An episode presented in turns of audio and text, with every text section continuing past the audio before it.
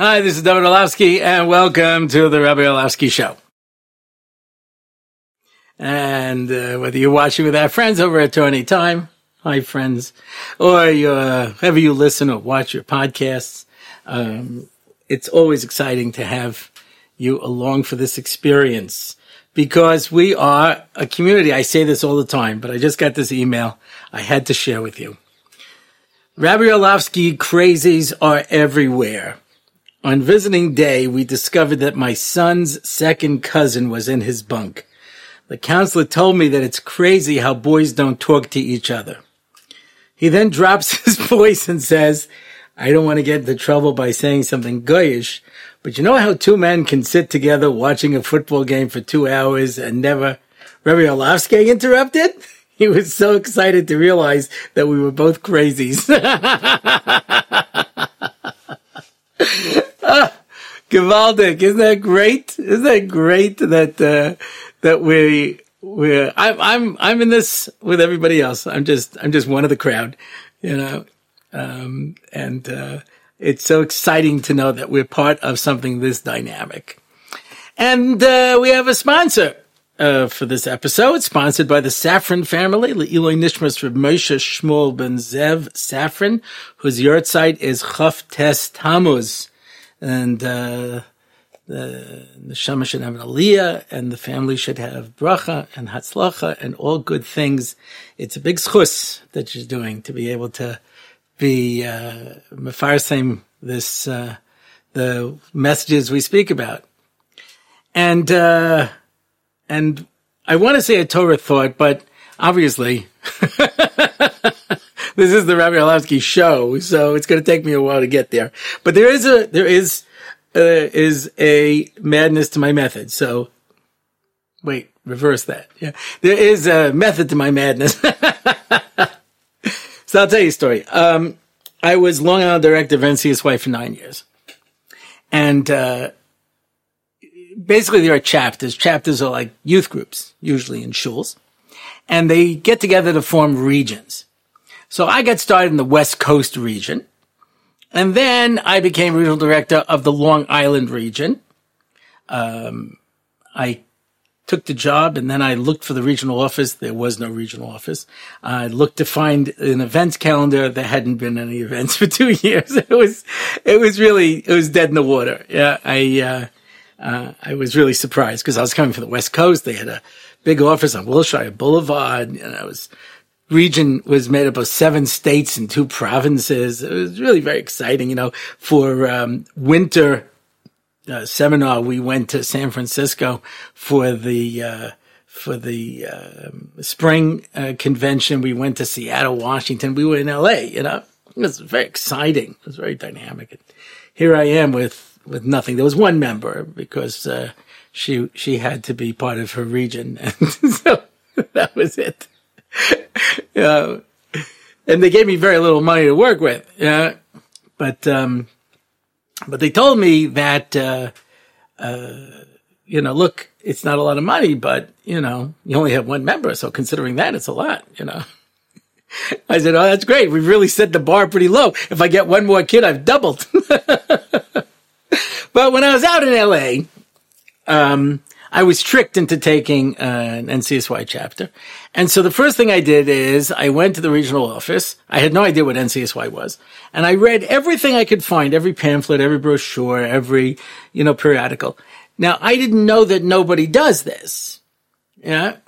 Most people who get involved in NCSY do it the same way that we learned how to play risk in our house you know, we started reading some of the rules and we said, nah, forget about it. We'll just make it up as we go along. I have to tell you, we have a much more exciting game of risk than other people do because when you actually play by the rules, it's pretty dull. So, uh, we livened it up a bit because we just played it by ear, you know, we'll figure it out as we go along. Yeah. Yeah, Beseder. You know, you that expression here in Israel? Yeah. It'll be okay. You'll see.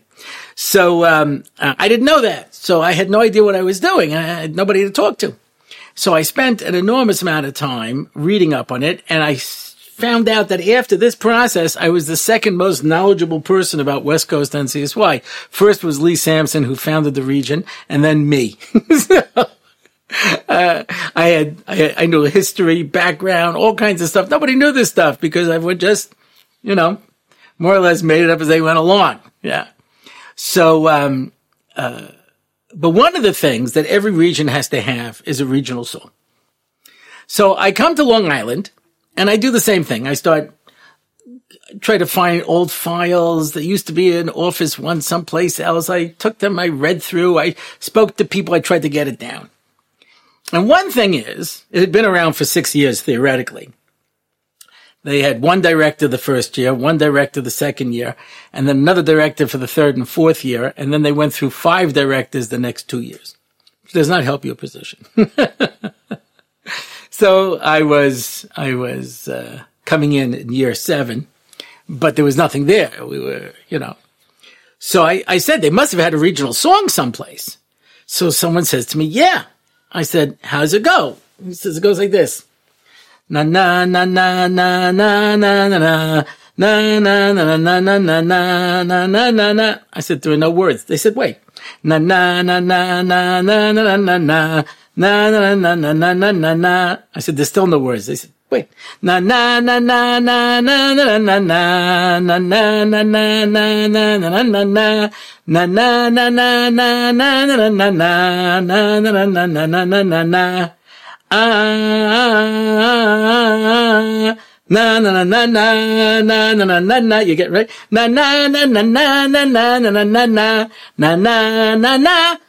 ma ma ma load na na na na na na I said, that's the regional song. So that's the only part anybody knows. there must be more words to it, but this is the only part that anyone knows. So they play the whole song for like four minutes and then everyone goes, Ma, Ma, Ma'alot, because it was the Ma'alot region. Yeah. So I searched through the files. I found the words. I understand why nobody's saying this. I think I may be the only person who knows the words because I think I met the guy who wrote the song. He doesn't remember the words either. Rising together, united is our cue. Reaching for the only one, Hakadosh Baruch Hu. Never forgetting, we must always learn to know the Torah is our greatest yearn. From the time of Mitzrayim to this very day, performing the mitzvos each and every way, never forgetting, um, we have to, da, da, da, da, da, I forgot the words there. Ah, we are ma'alot, up the madreigot, higher and higher to the veikut. Ah, ma, ma, ma'alot, to be ma'alot, only through mitzvot. Can we remember a great Kiddush Hashem from the time okay. So the only point anyone knew was, ma, ma, ma. I wrote a new regional song. And, uh, um, but, uh, every region had a regional song. And that was, uh, what it was all about. So I don't know how it came up recently, but I mentioned, um, Midwest region had a song. I don't know the first part because that wasn't the part that everybody sang. You know, it was their version of "Ma Ma Ma Love," right? So um, uh, uh, it goes like this. All right, this is the chorus part of it. Cause I'm feeling good about Yiddishkeit. With Achdus we can win the fight. The Torah is alive. We must survive till Mashiach does arrive. Cause I'm feeling good about Yiddishkeit. Now this is an amazing thing because you're in the Midwest and you have all these kids like from farms and stuff like that. You, you know, country, I'm a country boy by, uh, by Abie Rotenberg on Vegas. You know, that, that, those are the people who came. The whole bunch of public school kids, they're all going, I'm feeling good about Yiddishkeit. but that's not the part that I, I wanted to focus on. I'm feeling good about Yiddishkeit. With Achdus, we will win the fight. I don't know if people who make up these words really give a lot of thought to it. Yeah. Um, sometimes people put in words and, you know, when you have to rhyme, yearn and learn, you know, that you're stretching, you know. I have to just say this for a moment because, you know, I've had this chus to have uh, Kesher with Abie Rotenberg for almost 40 years. And that his music is so brilliant, madach. There are other people who can write brilliant music. His has this particular time to it. But he has a gift for lyricists as a lyricist. Let's try that in English. but he has a gift as a lyricist that he finds words that are amazing. And that's why if you listen to country, I'm a country boy. Yeah, there are words there that you wouldn't find except in country western music. You know, if we keep ourselves pristine. no one uses the word pristine. You know, it's like, that's a country western word, you know? So, uh, he, he, had a, an unbelievable way. So his, his words were always very gecheshbend. Yeah. Um, I don't know that every regional director who either made up the words or got someone to make up the words put that much thought into it. Most of these have never really survived as classics. but, um, uh, but that phrase with Achdus, yeah, we will be successful. We will manage. What does that mean? So if you remember when I spoke about Shivasar B'Tammuz, I spoke about the power of breaking. Now, Shivasar B'Tammuz is all about breaking and breaking things down. And that's really part of a process because we break down the walls of Yerushalayim, and on Tisha B'av we actually destroy the Beis HaMikdash. And Klal Yisrael goes into Gullus. What does it mean when you're in Gullus? It means you're not where you belong. And it's an amazing thing. We, for the most part, haven't experienced this. right? not since World War II. I, I, shouldn't say that in the in the in the Sephardi countries, they experienced this in, in 1948 and around that time of just being thrown out of your homes. To a certain extent, right? We understand this. The people who built the communities in Gaza experienced this. They were literally thrown out of their house. And people don't always appreciate what they're doing. When, when, uh, Sharon originally announced the date for the, uh, Hitnatkut, the way that they called it, the uh, Gerush is the way the people who lived there referred to it, the expulsion. They picked as the date, they picked the secular date. It turned out it was Tisha B'Av. I guess they realized the optics of throwing a bunch of Jews out of their house on Tisha B'Av. it's like in Israel, like, you know, probably wouldn't go over so well. I think you have to have, you have to have a certain modicum of, of sensitivity, you know? So, uh, um, that's why when, when we have days for commemorations, they're always significant. And that's why the fact that the state of Israel chose as Yom HaShoah a day in Nisan when it's forbidden to have any public mourning is one of the reasons that you find that that there are people who have mixed feelings towards that celebration. So timing is really very important. And uh, the fact that Tisha B'Av is the day of destruction and exile. So, how many people are kicked out of their community? Yeah, neighborhoods change and you have to relocate and businesses change and things like that there was a time in America where there were so many small towns that had a shul, an Orthodox shul, and a Jewish community and things like that. It's all gone now. There's nothing. There's remnants. You can go through places in Brooklyn, East New York, and uh, and Brownsville, and and you see these big churches. And if you look at them, you can see Magen David and, and the stained glass windows. Uh, changed. Uh, you can go to places in the Muslim quarter and see in the doorway where there was a mezuzah. Uh, okay, things change, things change, people move, but but the expulsion. So you take the the Jews and you say, out, everyone leave. What they today call population transfer. It's uh, um, it's an amazing thing. Just take all your stuff and go. So um, so the idea of being in exile means we're not where we belong. Now, I live in Eretz Yisrael. August will be 34 years that I'm living here in Eretz Yisrael. But there's no Beis HaMikdash, and if there's no Beis HaMikdash, then Eretz Yisrael is not Eretz Yisrael. In order to be able to be the place that it's supposed to be, with the Hashras Hashchina, the place where, as it says, Hashem is watching it from the beginning of the year to the end of the year. That constant sense of, of God being in the land. So, Eretz Yisrael is also Golis. You can be in Golis in Eretz Yisrael. Hanukkah was the story of the Greek Golis, and we weren't kicked out of Eretz Yisrael. So, there are Jews all over the world. We're not together. And even the people who are living together are not together.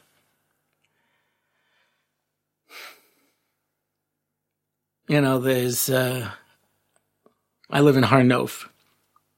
And Kananahar, people have large families, people are busy. Chabnish Kaintainis. A wonderful woman uh, by the name of Esther Yarmish lives in my building. And she's been working tirelessly to try to unite the community and bring everybody together. It's very hard. Someone said to me, you know, the, the, uh, if you know everybody in your building, you must be the Vad Bayit. You know, the head of the condo board who collects the, the, the money every month, you know.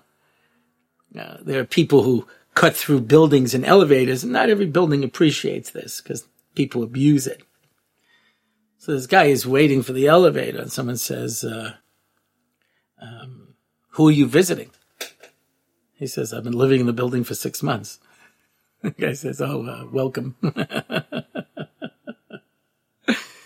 know, the only time people get you know interested in someone is if they're moving or dying, because then they can get their apartment. You know, they want to know that it's available.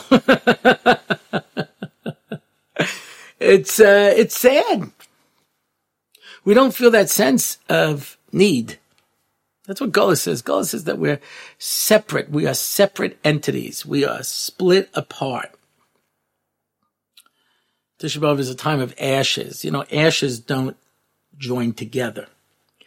There's a din of being able to knead dirt to be able to make it into mud. You can't do that with ashes. Ashes are by definition separate particles. They have a past with no future. And Tisha B'Av, when we talk about a day of ashes, sitting in the ashes, taking the ashes and putting it on the egg, we're talking about total separation. That's what Golas is. And that's why the way we celebrate Tisha B'Av is alone. We sit down and eat the Suda by ourselves, off to the side, with, uh, you know, nobody else around. Tisha B'Av is about being alone. It's, it's, it's about recognizing the fact that everything's been destroyed. It got broken on Shavuos B'Tammuz, but it got destroyed on Tisha B'Av. And therefore, in Shemona Esrei, Teka B'Shofar Gadol, yeah, blow the shofar and bring everybody together. Bring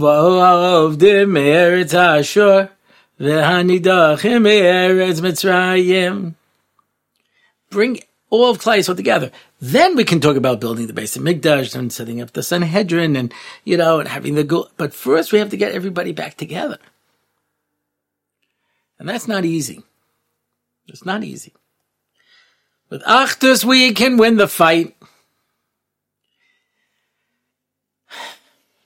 As they said in the American Revolution, gentlemen, if we do not hang together, then we will surely hang separately. And if Yisrael had a sense that I need everybody, there's, there's, there's a sense of desperation. It's not that, it's not that uh, we're not fighting, but do I need you to be part of my life? Yeah, you see families. Everybody's living their own life. This one's going here. This one's going there. That? You have those families where everybody sits down together for supper. You know, how was your day? And they all talk together, you know, but those are usually in Norman Rockwell paintings. Yeah, from family, this one's going off to shiur, this one's in yeshiva, this one's going there, this one's going to a class, this one's busy there. You know, to, to, to be able to just focus on ourselves, that's as a family. What as a community? I grew up in North Merrick, Long Island. It was not a Jewish area. Merrick was a Jewish area. Yeah, it was, it was upper middle class and, uh, and Jewish. I lived in North Merrick. It was lower middle class and, um, and, uh, mostly Catholic. Irish and Italian for the most part. There were Jews there too. Um, but not many. Nonetheless, my street, all the houses on the street, it was like a, it was a semicircle. Had to be 20, maybe 30 families. A few times a year, they'd have a block party. All the neighbors came out. They made a block party. Everybody brought a dish. Everybody put it on the table. Uh, they had music. They spoke. This, not that. It was amazing because we're, we're, this is our block. This is our block. We're, we're together. I have a sense of achdus, sense of responsibility. And then there's a sense of, of my neighborhood, and a sense of my city, of my country. It's something bigger than me. And the more people are locked into themselves, I don't need anybody. I don't feel like I need anybody. I'm not a part of anything. That's Gullus. That's the ultimate Gullus is everything is all over the place. It's all in pieces. It's ashes. It's particles. You know, the famous Yerushalmi that everybody quotes. Yeah. So what does it mean, Kol Yisrael Ravim Zelazeh? If I'm cutting a piece of meat and I accidentally cut my left hand, it never occurs to my left hand to grab the knife and cut my right hand back. Because we know we're, we're one guf. So Klal Yisrael is supposed to be one organism. We're one being. We're one, we're one group. And that ideally is what we're supposed to have. I, uh, we have a men shmir saloshim we do in Har Nof, uh, the week before Tisha B'Av.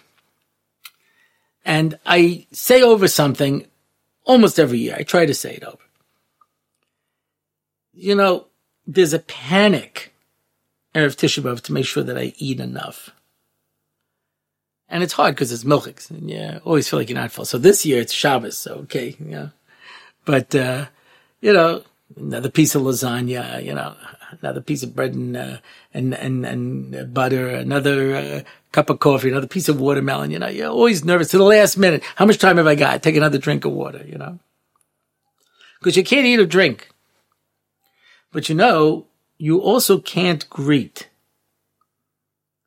I always say, are you careful on Erev Tisha B'Av to say hello to people? Because I tell them I'm not going to be able to say hello to you tomorrow. So I want to say hello to you today. Or we just focused on whether or not I'm going to be hungry and I'm going to be thirsty, but not whether or not I'm going to miss out on human interaction.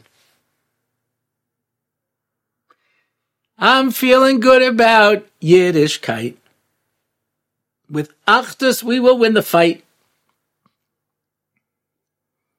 And that's why I'm so glad I started with that email because I feel like, you know, when we, we, we all come together, I'm just, you know, uh, one among all the other people who enjoy getting together uh, once a week and sharing ideas and sharing feelings and you know, we meet each other and it, it, it makes me feel so good that there's, that there's something that's bringing people together.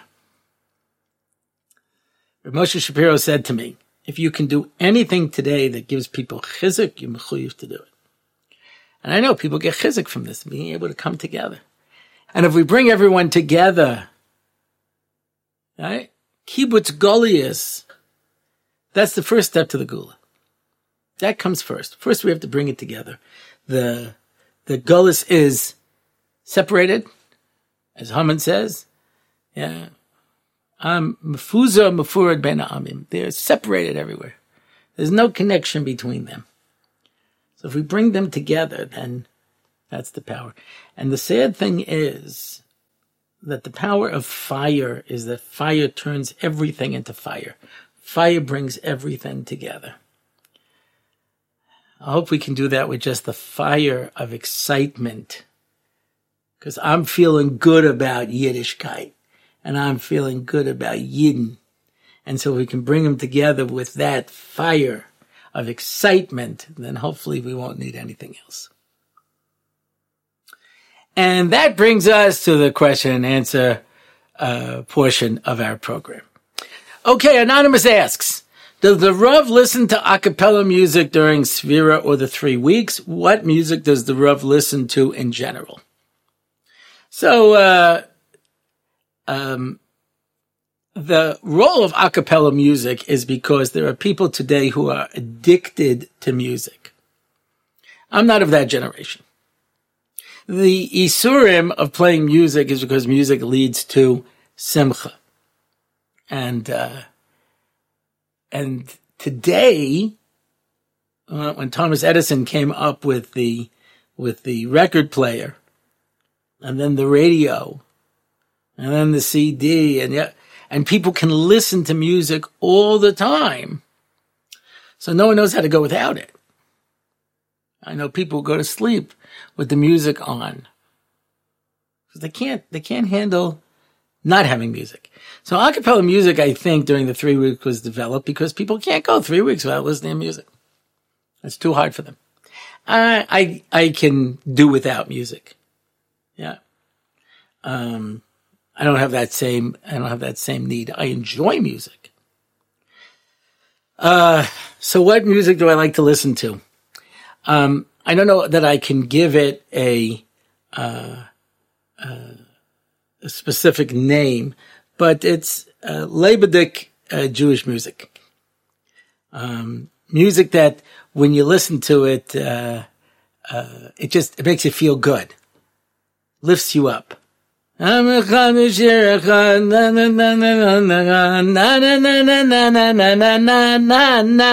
Yeah, na na. you hear a tune like that you know, or uh, music like that. You get the idea. In fact, there's one beautiful song which I, I want to turn it into a uh, a short promo.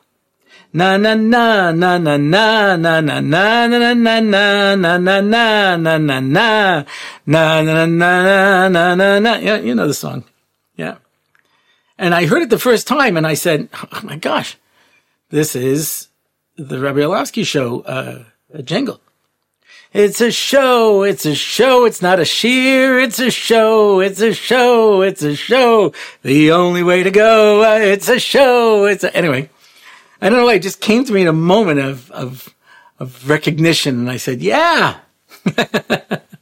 anyway, so those are the kind of songs that I like to listen to. Ones that pick you up. Yeah.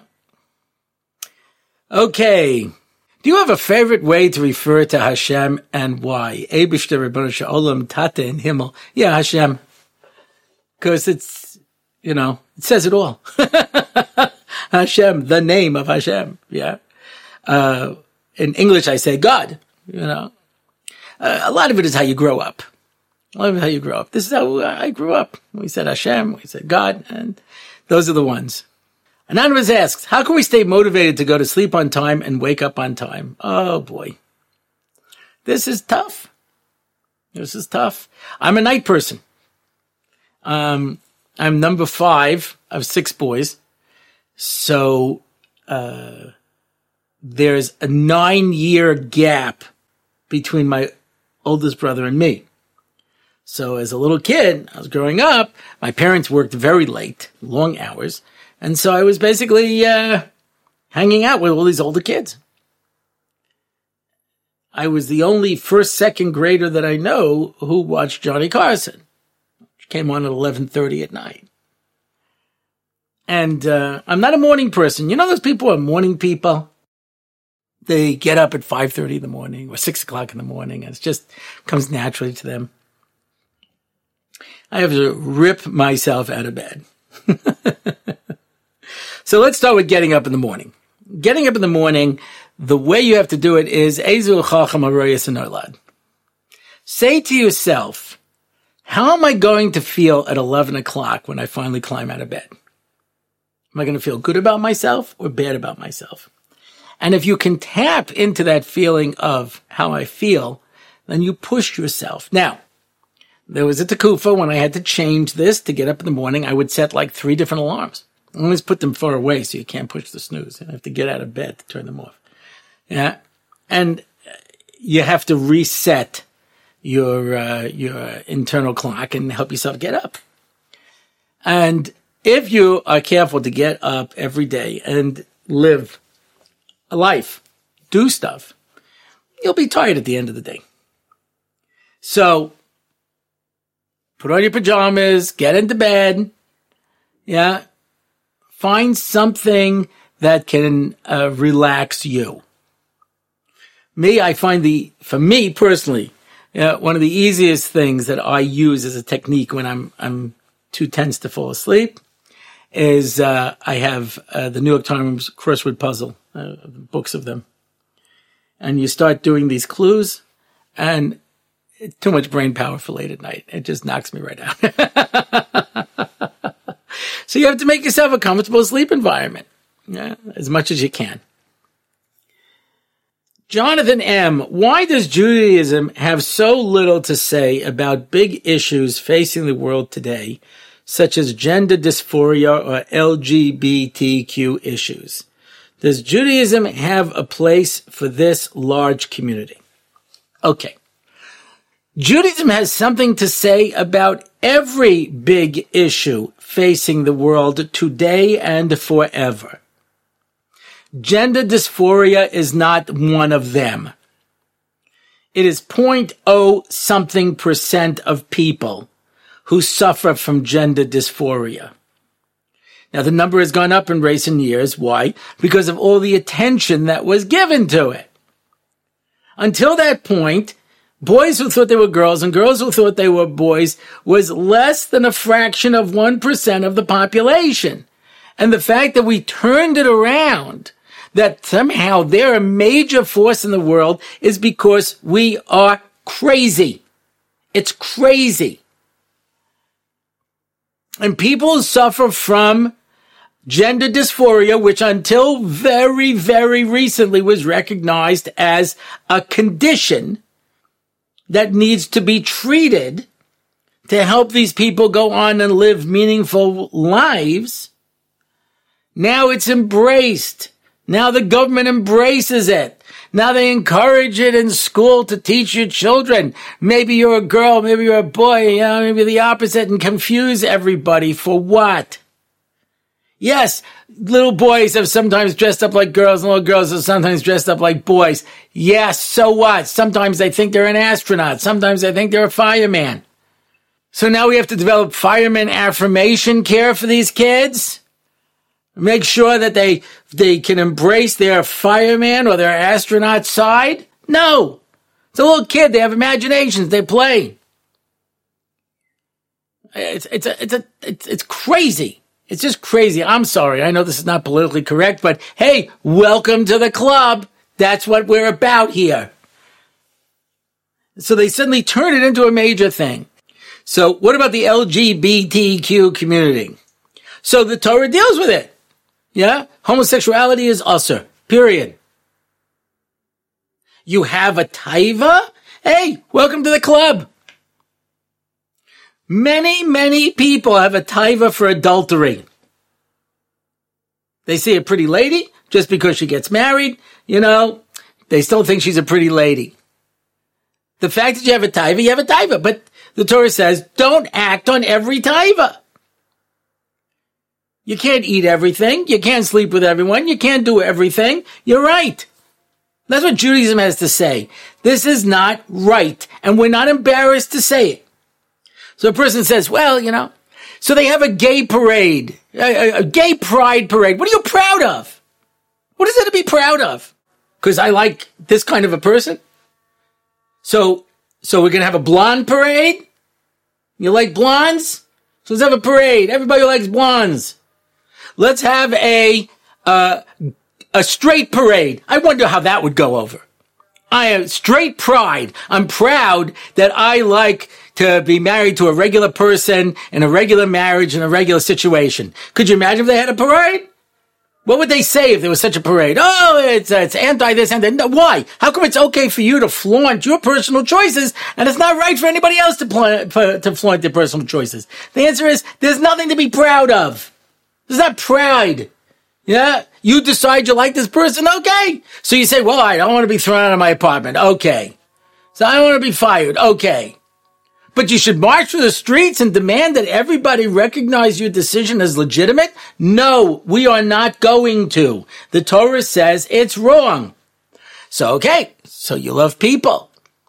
People who make mistakes. But I don't have to turn around and say to a, a, a boy who thinks he's a girl that he's a girl. He's not. He's a boy. But he really thinks he is. Okay. Okay, so this uh, this guy over there thinks he's Napoleon Bonaparte, but he's not. His facts, his reality. Judaism is very big on reality. That's what Judaism has to say on the topic. And the fact that there's this craziness in society because there's a desire to break down everything. And I alluded to this in the Shavas uh. I did it in a more oblique manner, but since all the cards are on the table, I'll put it right out there.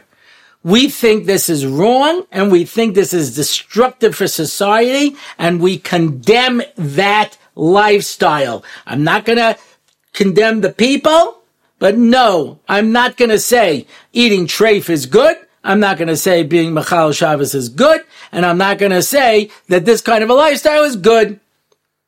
So people say to me, you know, uh, well, why does the Torah frown upon it? I said, because God gave the Torah and God said you won't find your fulfillment this way. You don't believe in God, you don't believe in Torah, do what you want. You have a problem with a brother and sister getting married? Why? Who says that's wrong? How about a parent and a child? You okay with that? I mean, we're we're just we're just right next to that now. Anyway, we're almost at there that point. You know, we we break down mamish any barrier that there is. And the last time we broke down all of the barriers, it was a historical occurrence. It was called the Mabul. What happens when you break down all the barriers? So Kodesh Baruch Hu breaks down the entire world and it all turns to mud. God set up the world with certain barriers. And if people don't like it, that doesn't change the reality. I got from the early 1970s when everybody was apologetic. Well, Judaism was apologetic. And everyone said, well, the Torah says this and it fits in with that and it could fit in with some of that. Anyway, my Rebbe, who was mekarev me, Rabbi Yaakov Weil, yeah, when I was 12 years old, he came in and said, this is what the Torah says, and if you don't like it, it's still what the Torah says. And I was outraged. And I fought with him, and I said, my goodness, this guy is right. This really upsets my worldview. And all everybody else in my class said, ignore him. Who cares if he's right? But there's right and there's wrong, and that's what makes a Jew. And if you can't tell the difference between what's right and what's wrong, what's true and what's false, what's good and what's evil, then there is no Judaism. You don't make Judaism to fit you. I always love when I hear these people say things like, well, God would never, I, I don't believe that God would. Oh, yeah. Oh, yeah, that's right. You're a prophet. You're in, uh, you're in a personal connection with him. Or you're saying, Avodah Zarah means I have to make God fit in with my image of Him. Yeah, I'll make a God in my image. That's called Avodah Zarah. So I'm sure God would never reject the uh, the LGBTQ lifestyle. Uh, based on what? How about the fact that He wrote in the Torah?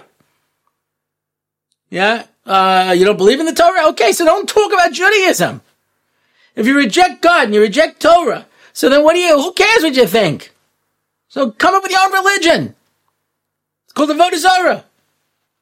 But don't try to take it and stick it into Judaism. Don't say, well, Judaism has to. No, it does not. It says there's a boy and there's a girl. Now there is something called a uh, androgynous. They have male and female characteristics, and the halacha discusses what to do it.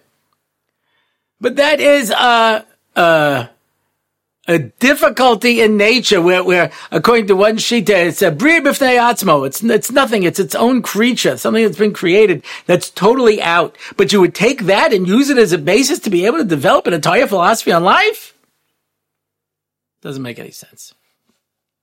Um, I'm sorry if I came on a little strong about this, but I just, when you watch the world go crazy, there's got to be somebody. And I always said, I'm the little boy who notices that the, that the king has no clothes. And, and this, this, uh, this focus on less than a, a fraction of 1% of the population and, and trying to make this somehow normative. Sorry. Sorry. Not on my watch. Well, anyway, I, I didn't. yeah, I don't, you know, I, I never like to speak in strong terms. I'm so easygoing. Ha ha ha ha ha. anyway, that's it for this show. Uh, if you want to find out more about the show, you can go to my website, RabbiOrlofsky.com. You can make a comment. You can sponsor an episode. Uh, you can uh, download the, uh, the uh, theme song. Someone just asked me recently where I can get the theme song. I said, go to the website. It's over there. Um, you can uh, uh, see other shiurim that I have. Uh, you can access so much material, so many exciting and fun things. And uh, that's it until next time. I am David Orlofsky, and this has been the Rabbi Orlofsky Show.